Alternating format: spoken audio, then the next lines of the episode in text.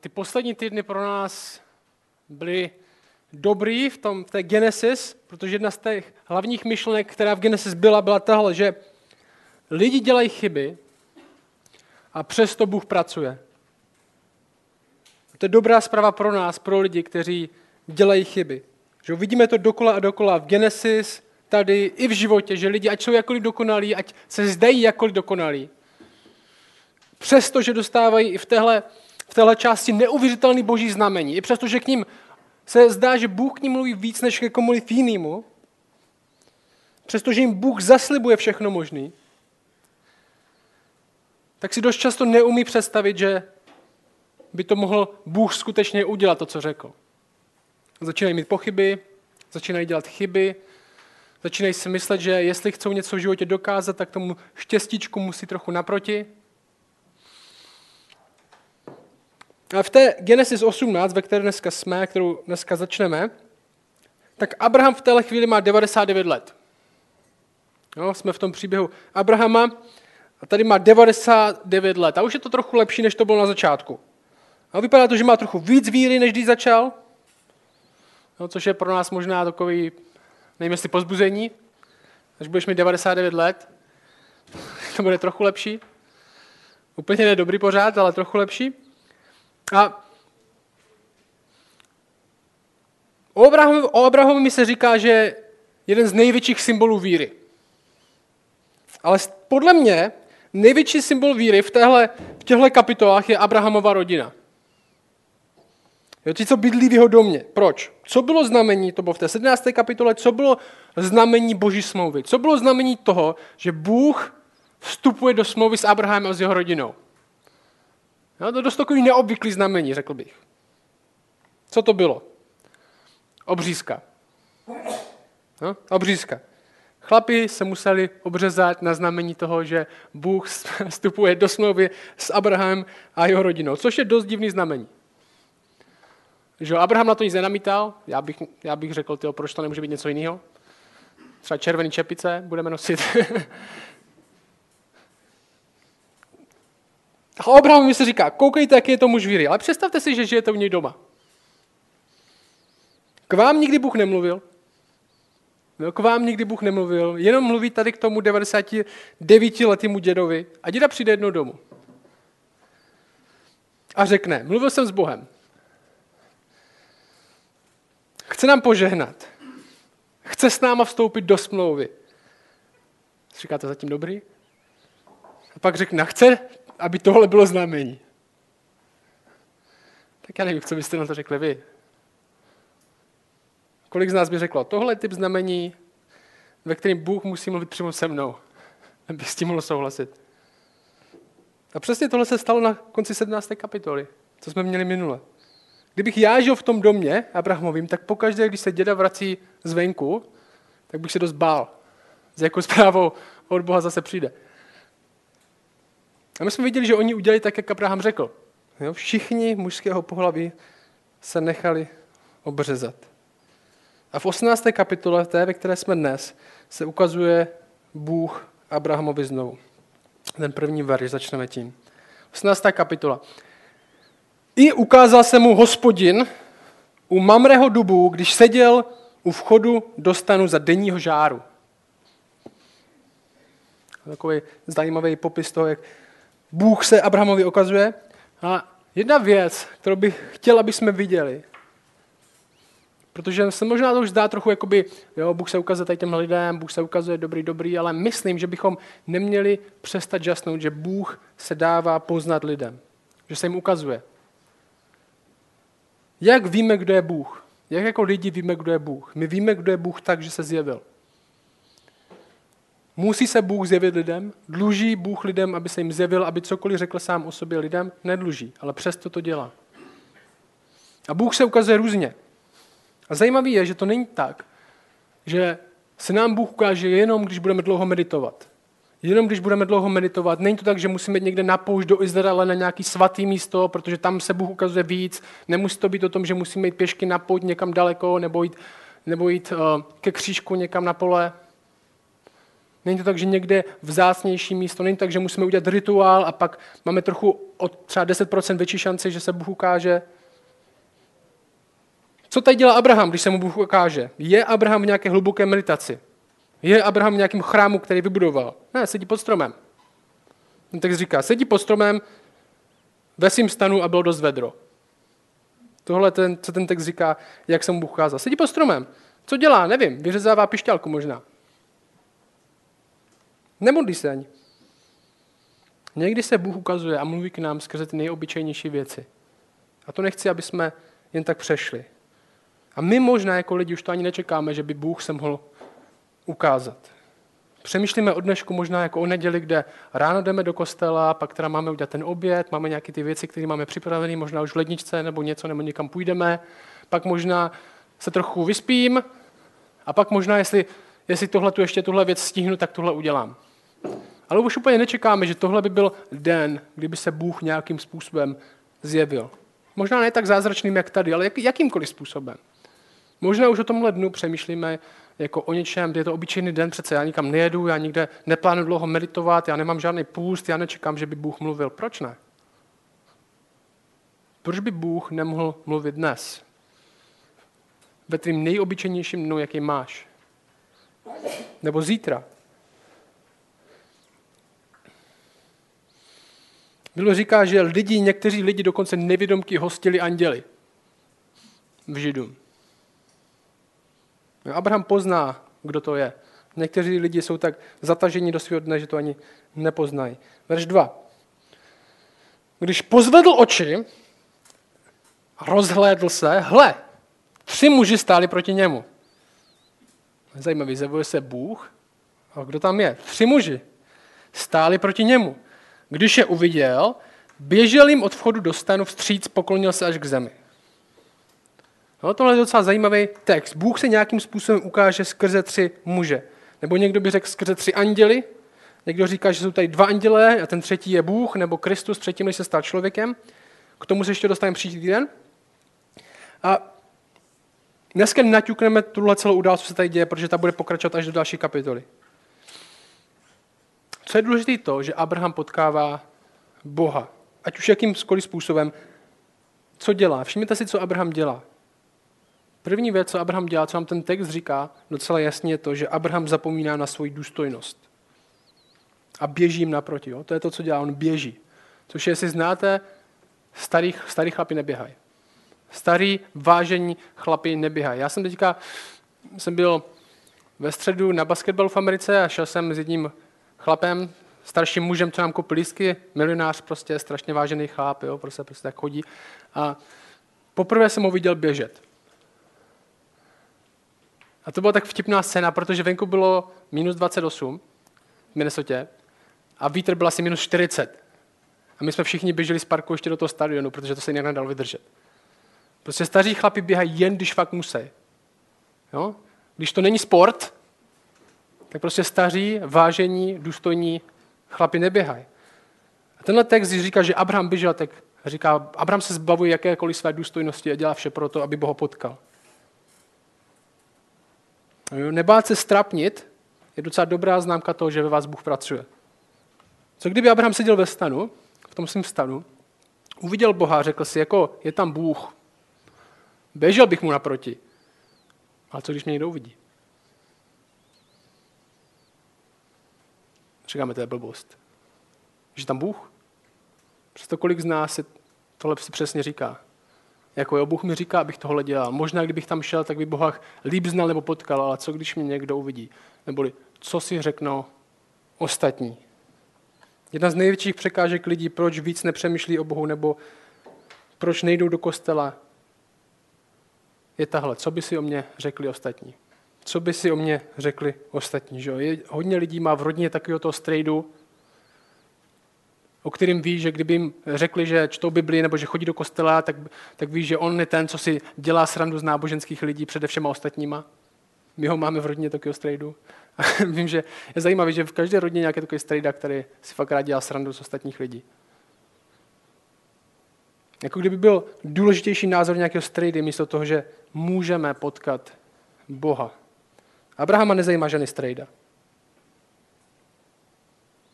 Bůh se tady zjevuje zvláštně. Koukejte se na ten text. Tři muži stojí před Abrahamem a on v, té, v tom třetím verši k ním mluví v jednotném čísle a řekl, to je verš 3, panovníku, jestliže jsem nyní nalazl v tvých očích milost, nepomíjej prosím svého otroka. Další dobrá známka, že Bůh v někom pracuje, je pokora. Jo, se strapnit. A pokora je dobrá známka toho, že Bůh pracuje. Abraham je velitel, že on tam má kolik? On tam má stovky lidí. Že my jsme viděli, že když se zachránit Lota, tak si vzal 300 silných mužů sebou, což znamená, že ten jeho dům byl fakt velký. No, tam bylo jen pár stanů. Byla celá vesnice. On je pán nad svým domem. Když řekne, tak lidi dělají, co mají dělat. A přesto o sobě tak nepřemýšlí, když potká Boha. Najednou je tady on otrokem. On se nazývá, že nepomíjí prosím svého otroka, protože i když vlastní hodně ví, že jeho vlastní někdo větší. A Bible takhle mluví o křesťanech. Jakože my nejsme svůj vlastní, my nepatříme sobě, ale patříme Bohu i ze vším, co máme. A jedna věc, co dělá Bůh s lidma, když v nich začíná pracovat, je, že pomalu odlamuje jejich ego. Ne, že jsou hnedka dokonalí, ale je to v podstatě, jako kdyby byli kus skály a Bůh z nich pomalu dělá sochu. Bůh z nich pomalu dělá někoho, jak mají ve skutečnosti vypadat. Pomalu z nich odlamuje kusy skály. A to často bolí. Abraham se sem nedostal jen tak, že jo? Abraham se sem, tak, sem dostal skrze hodně těžké životní události. A i když není pořád ještě ta dokonalá socha, tak pořád jeho ego se odlamuje a odlamuje. Do téhle fáze se nedostaneme jen tak. Verš 4. Zajímavý. 4 až 5. Takže Abraham potká Boha a říká, nechám přinést trochu vody, a říká, mluví v množném čísle, abyste si mohli umít nohy a odpočíňte si pod stromem. Vezmu trochu jídla, abyste se posilnili, potom půjdete dál. Vždyť proto procházíte kolem svého otroka. Řekli, udělej, jak si řekl. Jo, kdo jsou přesně tyhle muži? Jo, jsou to anděle pravděpodobně, ta 19. kapitola pokračuje, že jsou to anděle. A otázka je, proč? Proč by se potřebovali posilnit? Jo, Abraham to tak říká jako ve smyslu, že to byli anděle nějaký v nebi a plánovali si, že půjdou někam a řekli si, no když půjdeme tuhle, tak se můžeme zastavit u Abrahama, tam se najíme. My, my jsme si plánovali nějaký trip a řekli, tam se můžeme, tam mají dobré jídlo, vezmeme to tam tudma. Nebo otázka, nepotřebují se ve skutečnosti posilnit. A odkývali to, co Abraham řekl. Jo, mi to zní, jako když si tohle čtu, tak mi to zní takhle. Anička měla v Americe, to doma nemá, a v Americe měla takovou dětskou kuchyň. A vždycky mi řekla, táto, chceš kafe? A já řeknu, jo. A ona do té kuchyně, tak tam něco dělá, du, du, du, a pak mi přinese prostě takový kelímek s kafem. Ještě řekne, abych ji zaplatil. to nevím, jak se naučila. Počká, až to jako vypiju, a pak to zase odnese. A mně to tak připadá, že něco takového se tady děje. Taký, bože, chceš, chceš kafe? A ne, že by jako Bůh úplně extra potřeboval umít nohy, jako jo, nebo aby posilnit se na cestu. A řekl, jo, přines mi, udělej všechno, co potřebuješ. A některým z vás by tahle představa mohla trochu pomoci oddechnout. Furt ve stresu, jestli Bohu dáváme všechno, jestli jsme na správném místě, jestli děláme věci podle jeho vůle. Bůh je náš otec. A když mu dáváme věci, tak je to ne proto, že to potřebuje, ale protože chce nás. Chce, abychom my měli jeho, ne aby věci měli nás. To v podstatě, jako kdyby nám říkal, uděláš mi kafe? My jsme ho děti. Verš 6, 7, 8 říká tohle. Abraham pospíchal do stanu, tady vidíme úplně to, on furt běží, že jo, on je furt jako prostě běží k Bohu, prostě řekne se, co se má, a pospíchá do stanu, se řekne, rychle, zadělej tři míry jemné mouky, jo, Bůh je tady. Což na což by moje manželka řekla, ať přijde zítra, ještě nemáme uklizeno doma rychle zadělej tři míry jemné mouky, udělej podpopelné chleby, asi nejlepší možná. udělej prostě buchty nějaký. Abraham běžel k dobytku. Jo, musíte před 99 letého chlapa, jako jo. Chová se jak desetiletý kluk, který, když, když jsou Vánoce. Abraham běžel k dobytku, vzal jemné hezké tele, dal ho k mládenci, aby ho rychle připravil. Potom vzal máslo, mléko a tele, které připravil, předložil jim to, zatímco jedli stál u nich pod stromem.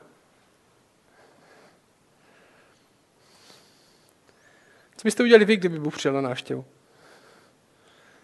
Z tohle textu vidíme energii, že? 99 let. Přesto jak malý kluk, nadšený. Běžím naproti, pospíchá do chanu, rychle, rychle, honem, honem, honem, ať má Bůh to nejlepší, co máme.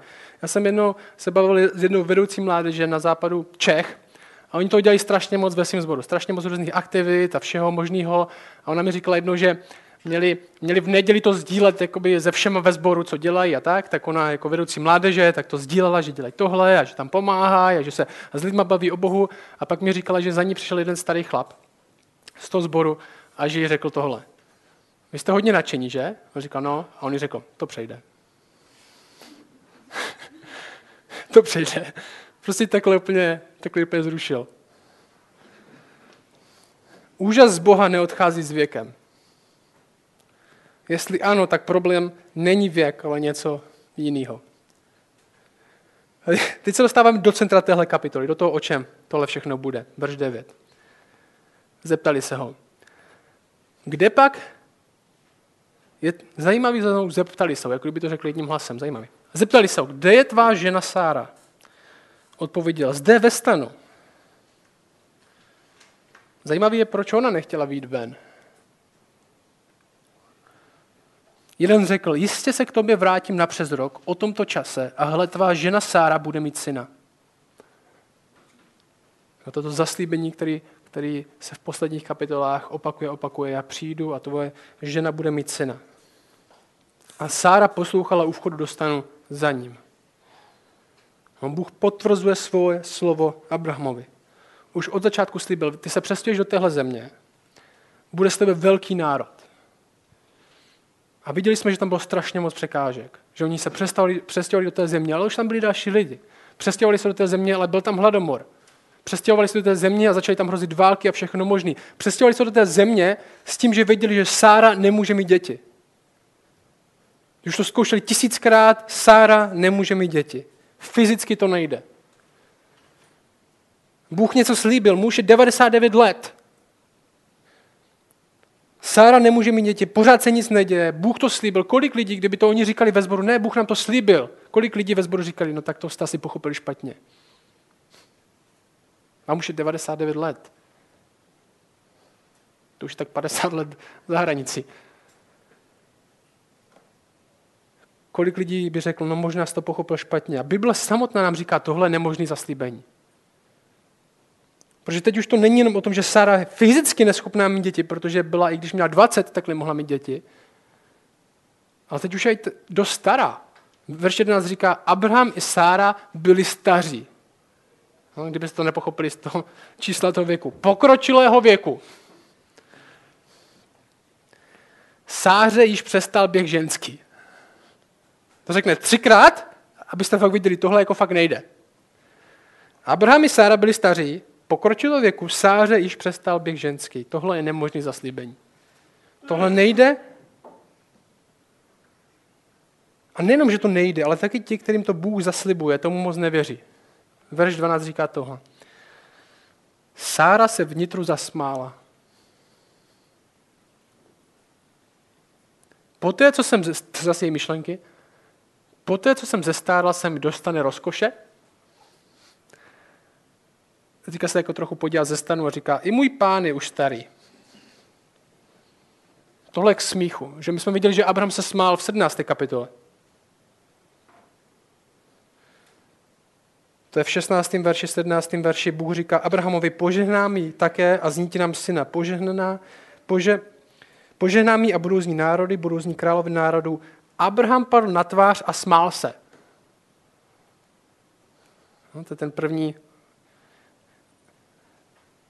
první rofl v Bibli, že Spadne na, spadne na zem a směje se. A tady Sára to umí víc zamaskovat, ono se směje vnitru. Tohle k smíchu, tohle prostě nemůže fungovat, tohle nejde. Jako Bůh to řekl, ale ve skutečnosti tomu moc nevěřím. Jak blízké to nám, že jo, tím zaslíbením, co nám Bůh říká. Možná to úplně nedáváme tak nebo jako Abraham v 17. kapitole. Možná jsme podobně jak Sára. Bůh nám něco říká, Bůh nám něco zaslibuje, Bůh říká, že bude něco dělat. Bůh říká věci jako všechno, co se děje, k tvému dobru. My to jako víme, ale trochu se tomu smějeme, protože tomu nevěříme, jak by tohle mělo být k mému dobru. A další věci. Neumíme si představit, že i když nám Bůh tohle říká, tak my si neumíme představit, jak by tohle Bůh mohl udělat. A ne protože bychom na tím nepřemýšleli, ne, ale právě protože jsme na tím přemýšleli hodně a nemáme žádný způsob, jak bychom to mohli si představit. A verš 13 řekne tohle. Hospodin řekl Abrahamovi, proč se to Sára smála a říkala si, což pak budu opravdu rodit, když jsem stará. Co na tomhle strašidelné je, že Bůh zná naši nevěru. Že o tomhle chce, aby jsme chvilku seděli. Přemýšlej o tom, Bůh ví, co máme v srdci. Tady to schválně, Sára je někde ve stanu, Bůh ji jakoby nevidí, ona se směje vnitru, ona vnitru pochybuje o tom, co Bůh říká a Bůh to ví. A Bůh to ví. Jako stejně zná tebe a to, čemu ty nevěříš. Sára se vnitru se smal, ne nahlas, Bůh ví. Sára přestá věřit. Proč? A možná je lehký takový lidi odsuzovat hnedka. Ale je to stará ženská. Je to stará ženská. Kolikrát se asi pokoušeli mít děti? Že v té době nemít děti, to není jak dneska. Dneska to není odznak nějaké cti. Že jsem dal kariéru před svýma dětma. V té době nemít děti je to velký znamení toho, že Bůh vás ve skutečnosti nemá rád. Že, protože Bůh je ten, který otevírá luno. Bůh je ten, který žehná dě, s dětma. Děti jsou ti, kteří se o vás postarají, až budete staří. Nemít děti je velký průser v té době. Kolikrát to asi zkoušeli, kolikrát za nima přišla babička nebo tahle, když vyzkoušíš tuhle bylinku a když uděláš tohle a když budeš ležet takhle při tom nebo na tomhle boku při tom, tak to, bude, tak to vyjde. Kolikrát zkoušeli všechny tyhle, tyhle blbý rady. A nikdy to nešlo.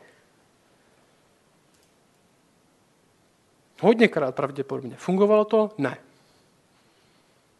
S každým dnem, s každým měsícem, čím stárnou, ještě dá se to zdá nemožnější a nemožnější. Tohle je zdroj hanby pro ně. Co jsi ty zkoušel tolikrát, že už ani nevěříš, že by s tím Bůh mohl něco udělat? Co jsi ty už zkoušel tolikrát, že ani nevěříš, že by Bůh s tím mohl něco udělat? Možná je to smutek, který máš, který si myslíš, že se nedokážeš zbavit. Možná, to, možná se modlíš za někoho ze své rodiny a říkáš si, Bůh je stejně, už s ním nic neudělá. To není možný.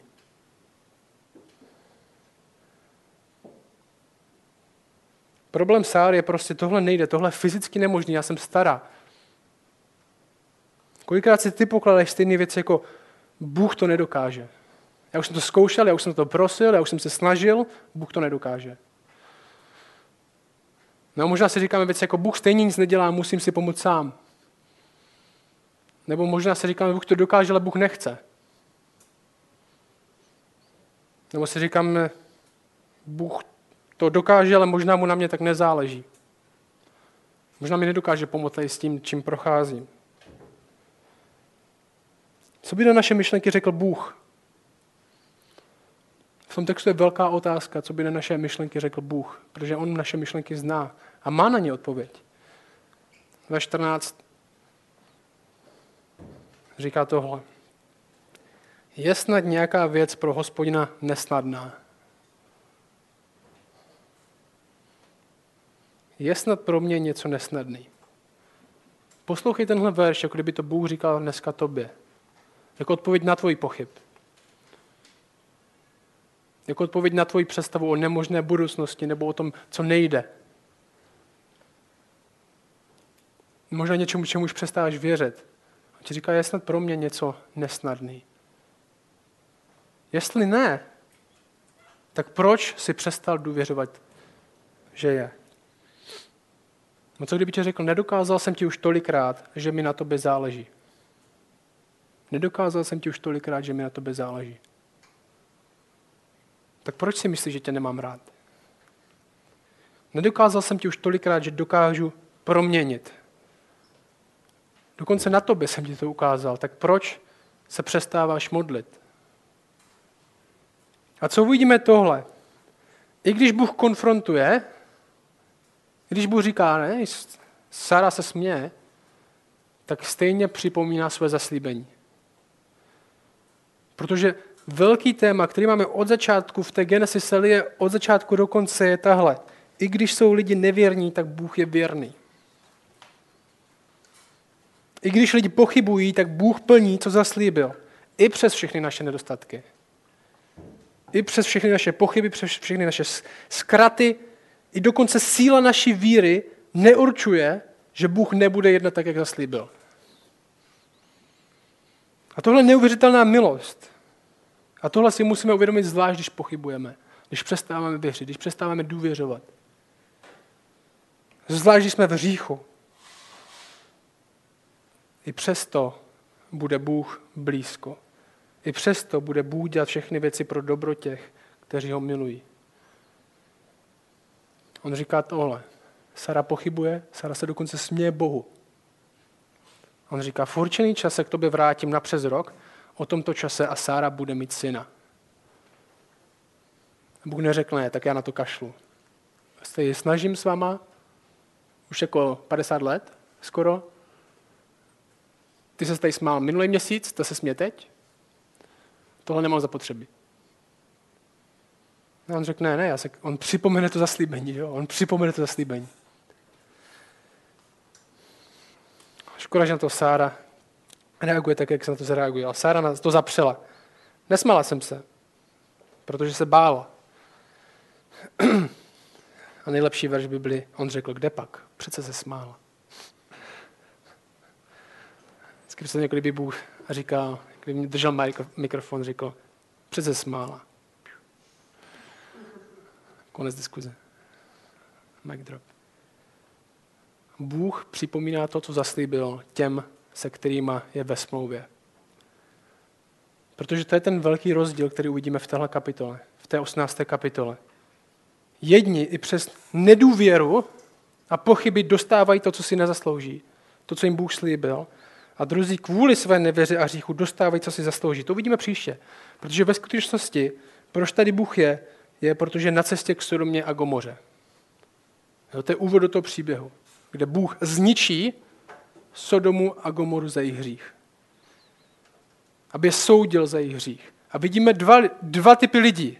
Vidíme, nevidíme jedny hrdiny víry, nevidíme jedny křesťany, kteří mají všechno v pořádku, všechno vyřešené, v ničem nepochybují a Bůh za nimi přijde a řekne, jo, vy to máte dobrý, vy jdete do nebe, ale já jdu za těma špatnýma tady, kteří to nemají dobrý. Ne, naopak, vidíme, že Bůh jde k jedněm a ti nedůvěřují. Ti se smějou tomu, co Bůh říká. A Bůh jim přesto řekne, já jsem s vámi uzavřel smlouvu, já jsem tohle řekl a co, co řeknu, to pro vás bude platit. I přesto, že nedůvěřujete. A kde k těm dalším, který bude trestat za jejich hřích, protože s nima v žádné smlouvě není. Těm dává, co si zaslouží. Jedni, jedni, jedním připomene svoji smlouvu i přes jejich hřích a druhým soud pro jejich hřích. Jedni dostávají to, co si nezaslouží, a jedni dostávají to, co si zaslouží. Co to pro nás znamená jako pro věřící a nevěřící? Jestli jsi věřící, tak Bůh je s tebou ve smlouvě. Bůh je s tebou ve smlouvě. To je realita, která se nedá ničím zlomit. My, když jsme kupovali byt s Lidou, tak to byl docela zdlouhavý proces, ve kterém jsem se bál trochu, že někdo přijde a byt nám vyfoukne. Protože nám to ten chlap prodával za docela, docela dobrou cenu. Jsem se bál, že se rozhodne tu cenu změnit možná, že nám řekne, že nám to prodá za dráž, až zjistí, že to vlastně má větší cenu, nebo že přijde někdo jiný, nabídne mu trochu víc, což je rána obava. Co mě ale uklidnilo, bylo tohle. Když jsme podepsali smlouvu ve kterém byl dost velký, jsem tam dal dost velký penále za to, kdyby jsem rozmyslel. Náš vztah s Bohem pro křesťany není jenom nějaký vztah jako mezi holkou a klukem, kde budeme trochu spolu a pak uvidíme, jestli to má cenu nebo ne. Je to vztah, ve kterým je smlouva. Dokonce smlouva, Bible říká, kterou Ježíš Kristus zaplatil a podepsal svou vlastní krví. smlouva, který, která není v nějaké obálce, nebo někde na úřadě, nebo někde v úschově, ale i pečetí Bible říká, je duch svatý sám, který ji drží tak, že ji nemůže nikdo otevřít a změnit. A díky ní víme, že i díky naší nevěře Bůh zůstane věrný a přivede nás zpátky k sobě. A když přijdou pochyby, když přijdou pochyby, tak víme jednu věc. Ježíš už to podepsal. Ježíš už to podepsal.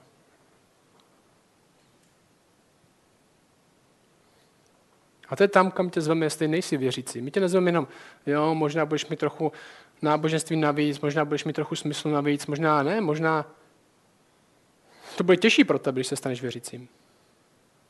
Pro hodně lidí v Česku se to stalo něco těžší, že jo? Museli v některých věcech ztratit svoji důstojnost. Lidi se o nich začali říkat nějaké věci. A my tě zveme do života, který dává smysl. Do života, kde budeš ve vztahu s Bohem, který tě neopustí jen tak, ze kterým budeš na věčnost. Který je lepším Bohem, než to, za čím jdeš teď. V Kristu víme jako křesťan, že Bůh dělá všechno pro to, aby splnil, co zaslíbil. Že v Kristu dělá Bůh všechno pro to, aby splnil, co zaslíbil. Ne protože by to dělal pro lidi, kteří jsou dokonalí nebo kteří mají všechno vyřešené. Ne pro naši úžasnost, ale pro svou úžasnost. Protože on, ne protože my jsme dokonalí, ale protože on je dokonalý vůči nám. A v něm k nám, k tobě, ke mně k tobě dnes přichází. V Kristu.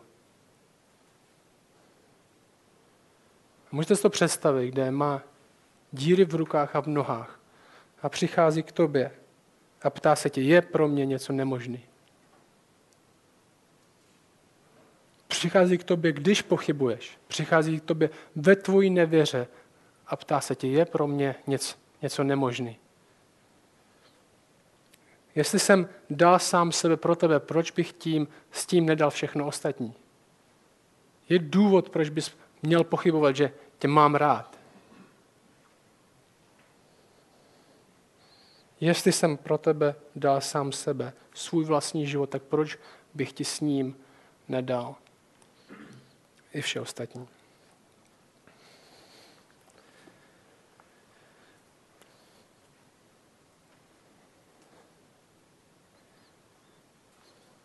Děvče, prosím za to, aby si nás dneska potkal, aby si nás dneska potkal tom místě, kde budeme sedět. Možná v té nejobyčejnější chvíli po nedělním obědě, kterou v týdnu máme. Aby se nás potkal, aby se z nás, aby spotkal naši nedůvěru, aby spotkal možná to, s čím bojujeme. Abys nám dneska, každému z nás, abys nám položil přesně tuhle otázku, kterou si položil Abrahamovi a Sáře. Je snad pro mě něco nemožné.